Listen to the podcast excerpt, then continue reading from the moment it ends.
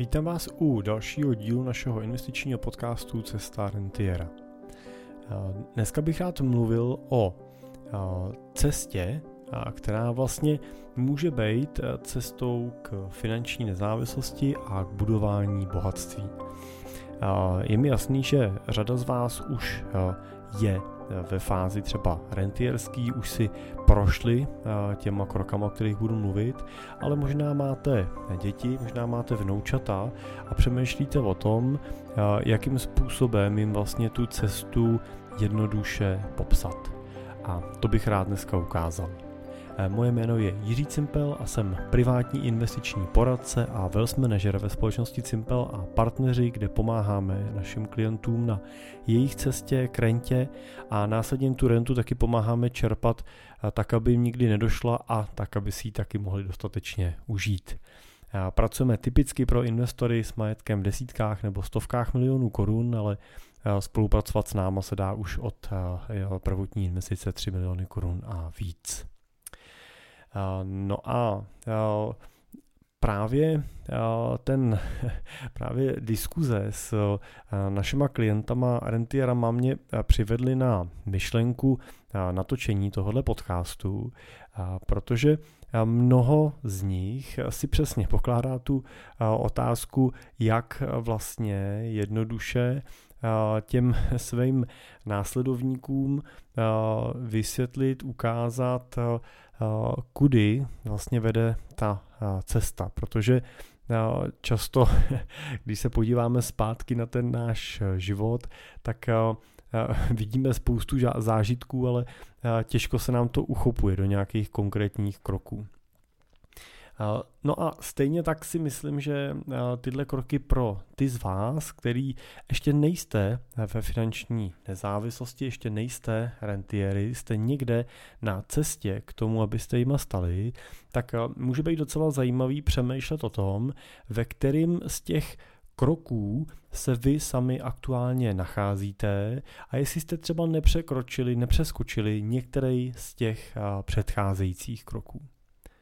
Body, které budu popisovat, nejsou mým vynálezem, jejich autorem je americký poradce a spisovatel a autor rádiový show Dave Ramsey, který je pomenoval 7 baby steps to financial freedom, 7 kroků, těch baby kroků k dosažení finanční nezávislosti. Tak pojďme si je projít a k něm jednotlivým krokům něco říct. S některými možná budete souhlasit, o některých možná budeme moct diskutovat, některými třeba souhlasit nemusíme. Každopádně je to nějaký návod a nějaká myšlenka, který se můžeme chopit.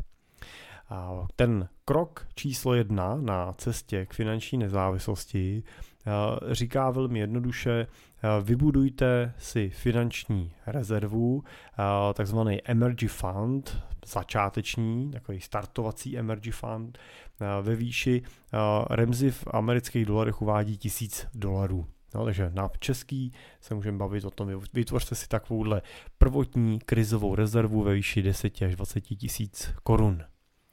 Tahle rezerva vás samozřejmě nevytrhne, když přijde nějaký větší problém, ale začne vám dávat nějaký základní finanční polštář a minimálně nějaký aspoň základní pocit emočně, psychicky bezpečí, že když přijde nějaký průšvih, tak aspoň trošku máte do čeho sáhnout.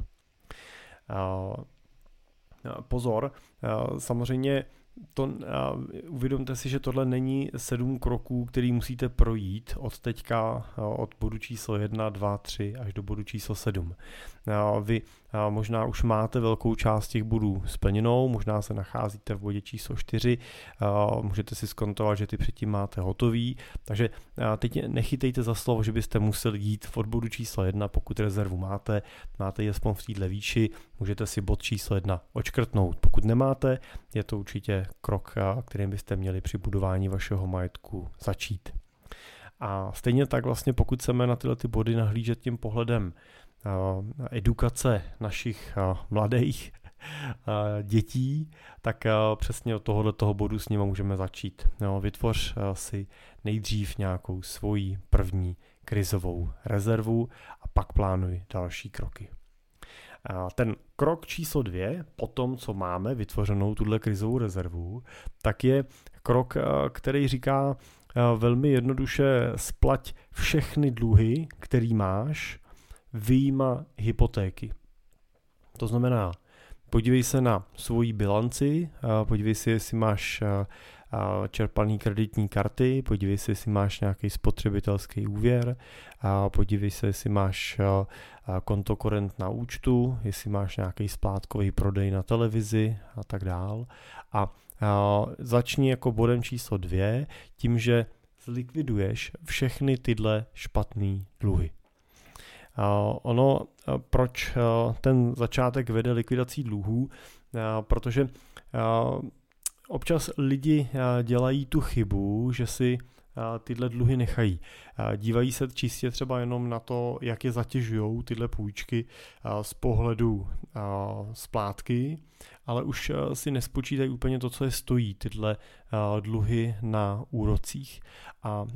A pak občas vídám situace, kdy vedle sebe třeba má ten daný člověk třeba nějaký konzervativní spořící produkt, typově třeba stavební spoření, který mu nese výnos 2-3% ročně, a vedle toho má v bance na stejnou částku úvěr spotřebitelský, kde platí úrok klidně ve velikosti 10% a víc. No a tady už vlastně můžeme vidět nádherný nepoměr.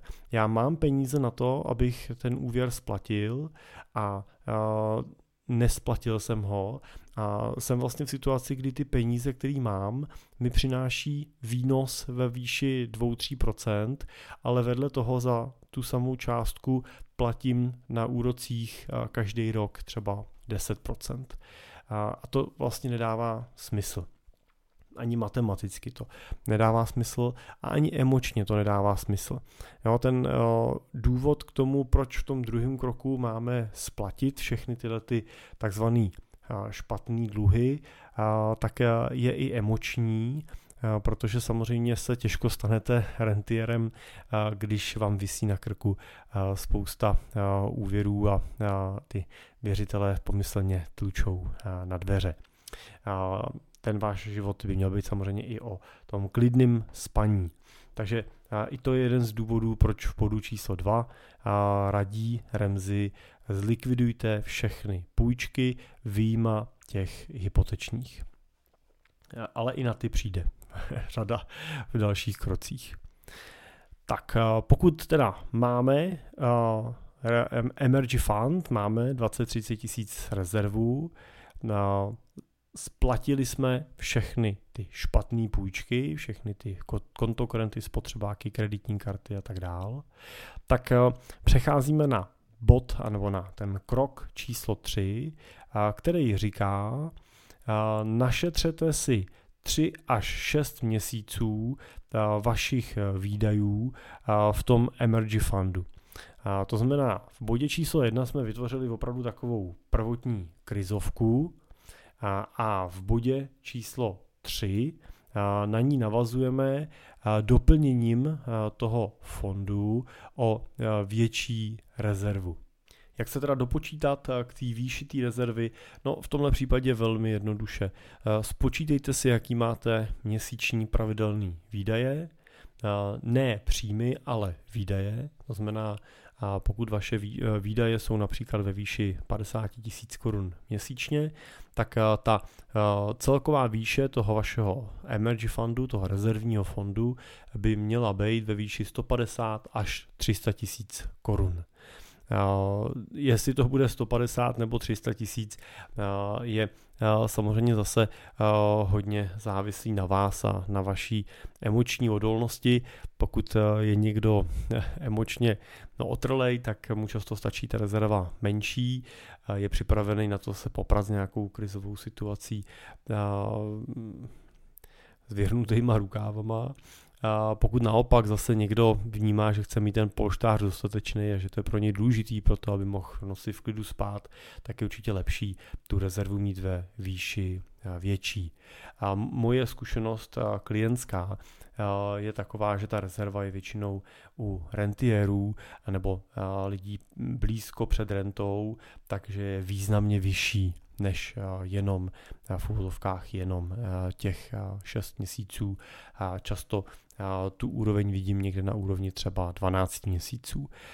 To už samozřejmě v řadě těch období nemusí být úplně finančně výhodný, to je samozřejmě tyhle peníze nemůžeme investovat, musí být někde nějaký likvidní rezervě. V dnešní době teda to termínované vklady třeba umí udělat za nějaký úrok zajímavější, ale to samozřejmě nebude navždy a nebylo to v minulosti, takže je i dobrý uvažovat nad tím, jak moc ekonomický je potom tu rezervu držet v nějaký větší výši, než je ta doporučená. No a takový typický výdaje, které se pokrývají potom z tohohle emergency fondu, tak jsou výdaje typu výdaje spojené třeba se ztrátou zaměstnání. Ten fond by vám měl dát čas 6 měsíců na to, abyste si prostě našli jinou práci a nebyli jste pod tlakem, že po ztrátě zaměstnání musíte okamžitě druhý měsíc nastoupit do jiné práce. A dalším typickým účelem je pokrytí nákladů, když se vám třeba rozbije auto, musíte zaplatit náklady na opravu a tak dále. Můžou to být nějaký medicínský výdaje, které prostě nejsou pokrytý ze systému zdravotního pojištění, typicky že zuby, podobné věci.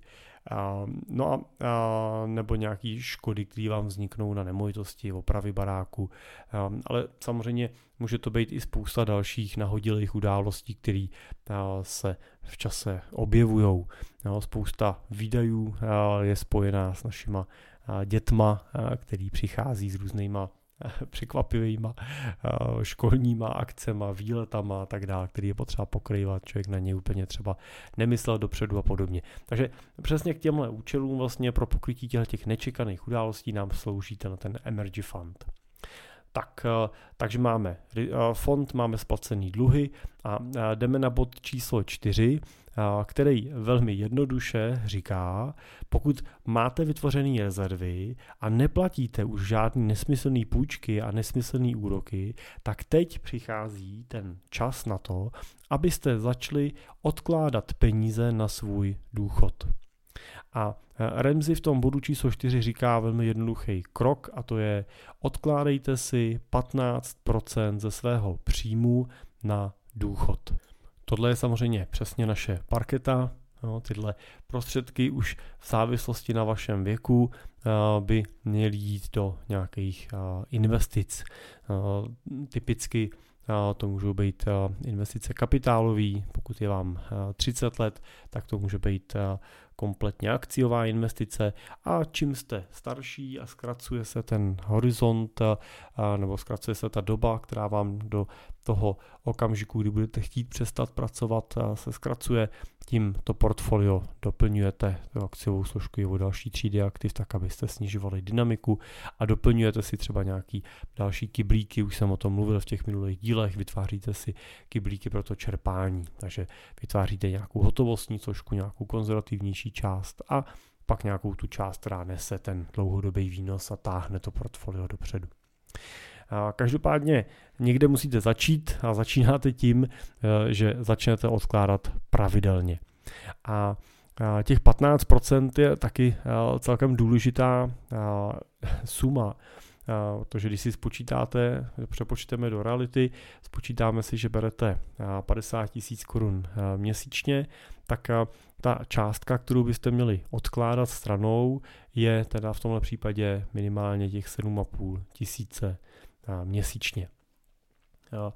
A teď ještě berte v potaz, že pokud tenhle bod začnete plnit v 50 letech, tak pravděpodobně nenašetříte dostatek, když začnete s tím krokem ve vašich 25-30 letech, tak na ten důchod budete mít pravděpodobně těch peněz dost. Takže čím jste starší, tím samozřejmě narůstá ten poměr toho, co byste měli odkládat. Čím dřív začnete, tím to může být míň. Ale je dobrý si uvědomit, že taková ta představa, kterou už snad dneska moc lidí nemá, ale když jsem já začínal ve financí, tak mívalo to, že bude stačit si odkládat 300 nebo 500 do penzijního připojištění a můj důchod bude zajištěný. To je samozřejmě holej nesmysl, ať berete jakoukoliv měsíční sumu, jakýkoliv plat normálně při práci na full time, tak prostě 1000 korun vám důchod skutečně nezajistí. Tak máme rezervu, nemáme dluhy, pravidelně investujeme, odkládáme peníze. Bod číslo 5 říká, odkládejte peníze na vzdělání vašich dětí. Tohle je potřeba si samozřejmě uvědomit, že se díváme na americkou metodiku, Dave Ramsey je americký poradce, v Americe jsou standardně školy, vysoké školy potom placený, takže rodiče buď dětem na to vzdělání našetří, nebo jsou schopní potom platit průběžně v době, kdy to dítě studuje, a nebo se to dítě musí zadlužit a půjčit si na to, aby tu školu mohlo vystudovat a následně ji potom splácí, nebo se volí nějaká kombinace. Každopádně je celkem běžný, že se na tu školu rodiče připravují. Já mám mezi našima klientama mnoho klientů, který vnímají vzdělání svých dětí jako jednu z jejich zásadních priorit, a i když dneska v České republice nemáme třeba většinu vysokých škol placených, tak s tím studiem a vzděláním dětí jsou většinou nějaký výdaje navíc a ne úplně třeba zanedbatelný spojený. Často jsou to výdaje spojený s tím, že to dítě si vybere školu v jiném městě, než žijete, a musí do toho města cestovat, musí tam žít, bydlet, musí si tam pronajímat nějaké bydlení a podobně.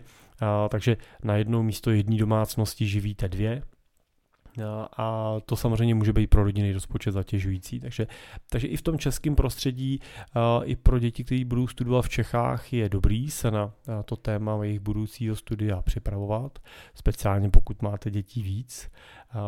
Ale mezi klientama vídám velmi často i to, že jsou motivovaní dopřát svým dětem studium i zahraniční, čímž samozřejmě sledují to, že se ten potomek víc osamostatní, odstřihne od té pupeční šňůry, podívá se taky trošku do světa, naučí se jazyk a často má šanci třeba získat opravdu nějaký ještě exkluzivnější, prestižnější vzdělání, než třeba mu můžeme umožnit tady v Čechách. A tam už se samozřejmě bavíme o investici v řádu většinou vyšších 100 000 nebo třeba milionů korun pro to, aby to dítě mohlo takovou školu studovat. Samozřejmě to můžou být i desítky milionů korun, ale když se budeme pohybovat nějakým běžným řádu, tak se pohybeme v 100 000 až nižší miliony. A zase je to částka, na kterou je vhodný se nějakým způsobem dopředu připravovat. I kdybyste ty peníze potom nevyužili, tak to, že peníze na vzdělání dětí budete mít připravený, tak vám a vašim dětem dává možnost a dává vám tu svobodu se rozhodnout. Dává vám tu možnost říct, dobrý, tady ty peníze na to máš a je na tobě, jestli je využiješ, jestli využiješ to vzdělání nebo ne. Nemusíte pak tomu děti říct, můžeš využít tohle, protože na to máme, navíc nemáme, ale můžete mu ten prostor rozšířit. Takže bod číslo 5 je bod, který říká, našetřete dětem peníze na studium. Bod následující, 6, je bod, který už může být trošku kontroverzní, protože tenhle bod, nebo v tomhle bodě Dave Ramsey říká, splaťte svoje hypotéky. Splaťte je dřív a splaťte je úplně. Tak a tady už možná mnozí z vás můžou kroutit hlavou, co je to za hloupou radu splácet svoji hypotéku, speciálně v době, kdy a na ní třeba ještě historicky máte 2% úrok a v době, kdy máme 20% inflaci nebo 17% inflaci a 7% úrokový sazby a tak dále. Nemám na to vlastně úplně jednoznačný názor na tenhle bod číslo 6 a je to určitě bod pro nějaký vlastně individuální posouzení a zamyšlení každého z nás. Já sám zatím svoji hypotéku pořád splácím a zatím mě to vlastně nevadí a nemám potřebu ji splatit nebo zlikvidovat dřív.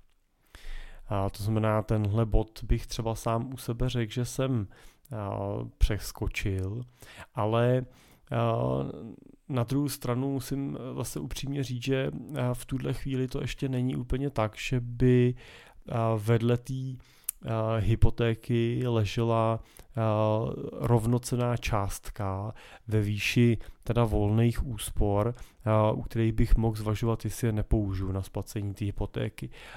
Už teda nějaká částka tam je, bych asi pokryl dneska, řekněme, polovinu té hypotéky, už bych mohl takhle umořit, ale k tomu zatím nemám vlastní motivaci.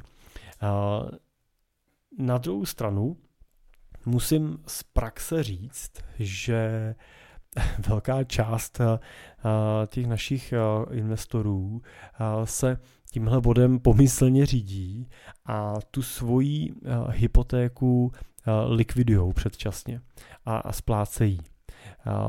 Není to tak, že by vydali všechny svoje úspory na pokrytí zpátky hypotéky. A pozor, tohle není určitě ani to, co radí Ramsey. Všimněte si, že v bodě číslo 4 on říká, dávejte 15% příjmu stranou na svůj důchod, šetřete pro děti a až ve chvíli, kdy máte tyhle ty dvě věci nastavené a pravidelně šetříte, připravujete peníze pro děti, tak až ty přebyteční prostředky máte začít používat pro splacení hypotéky. On mluví o tom, že tu hypotéku můžete splácet jednorázově, mluví ale i o tom, že můžete navyšovat ten svůj výdaj na splátku hypotéky tak, abyste ji umořovali rychlejš, tak, jak vám to podmínky vaší banky umožňují. Že když posílám standardně na hypotéku 20 000 a mám prostor peněz prostředků navíc, po tom, co jsem začal šetřit na důchod a pro děti, tak můžu posílat místo 20 000-30 000 a likvidovat tu anuitu té hypotéky rychlejš. Tak nechám na vašem zvážení, jak vy tenhle bod vnímáte a cítíte.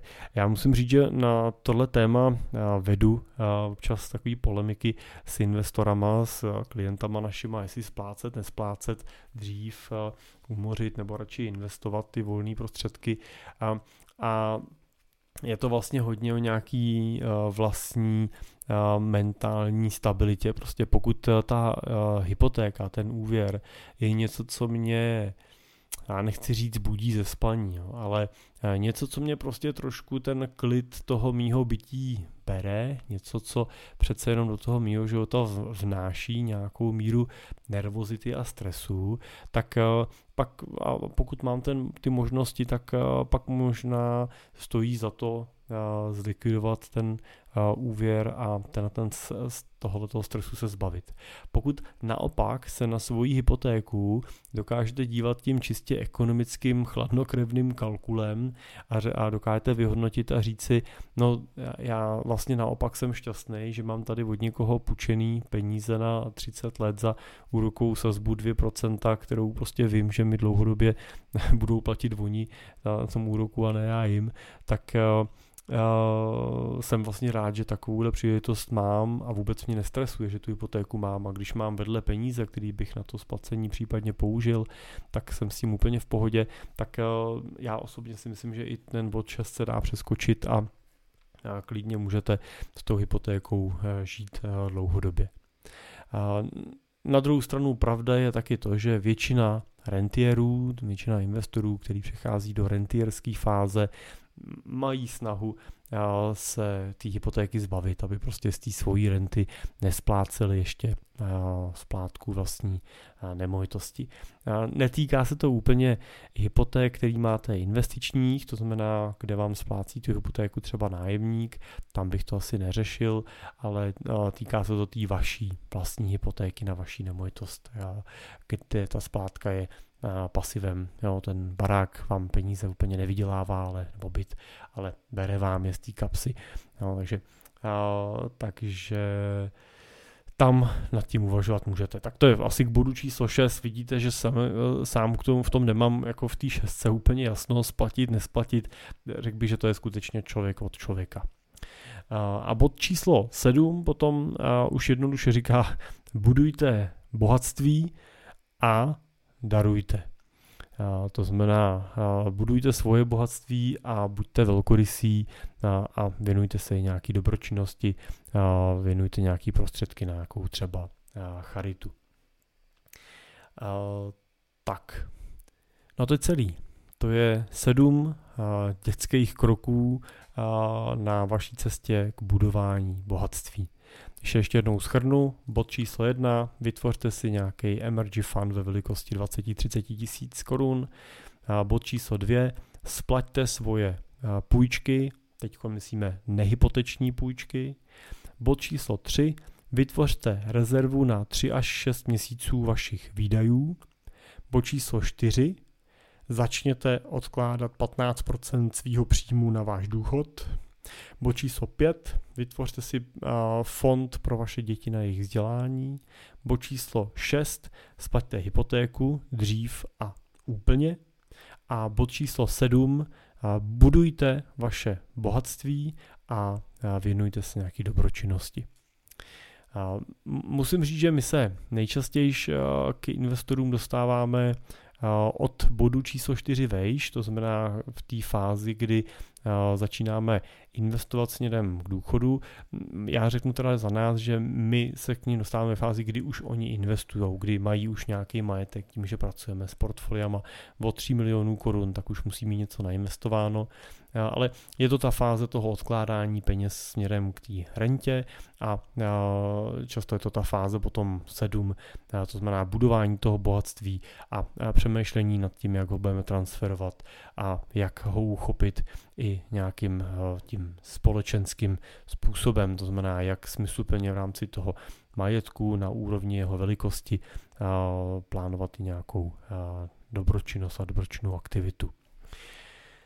Tak, no a to je všechno. To je 7 kroků, který můžete sami vyhodnotit, v jakém kroku se aktuálně vy nacházíte, zkontrolovat si, jestli jste udělali ty kroky předchozí kompletně a co je vlastně krokem následujícím na té vaší cestě a zároveň můžete tyhle ty kroky přemýšlet, jestli by nebyly jednoduchým způsobem, jak je uchopit pro komunikaci třeba právě s vašima dětma.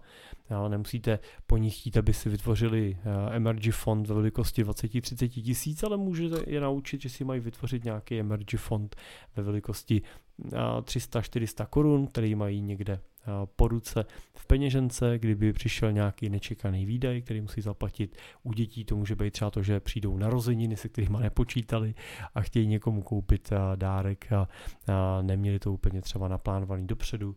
Jo, můžete je učit, aby neměli žádný dluhy, aby si nepůjčovali. Můžete pak po nich chtít nějakou dlouhodobější rezervu a tak dál a tak dál. Tak myslím si, že u těch dětí se s ním dá taky velmi dobře pracovat. A pokud je to pro vás zajímavý a rádi byste nad tím tématem debatovali třeba i v rámci vašich investic a nacházíte se teda v té fázi 4 a vejš, to znamená řešíte už tu otázku, jak investovat ten váš majetek, je ve velikosti aspoň 3 milionů korun, tak jsme tady pro vás, neváhejte se samozřejmě na nás obrátit, rádi vám s tím pomůžeme a rádi tuhle diskuzi rozvineme trošičku hloubš společně. A můžete mi napsat na můj e-mail jiří@cimpel.cz a nebo na našich webových stránkách www.cimpel.cz. Můžete kliknout na tlačítko Chci být klientem, je v pravém horním rohu a my se vám obratem ozveme a naplánujeme další postup. Tak díky za pozornost, doufám, že bylo pro vás tohle zamyšlení zajímavé a budu se těšit zase brzo u dalšího dílu. Naslyšenou.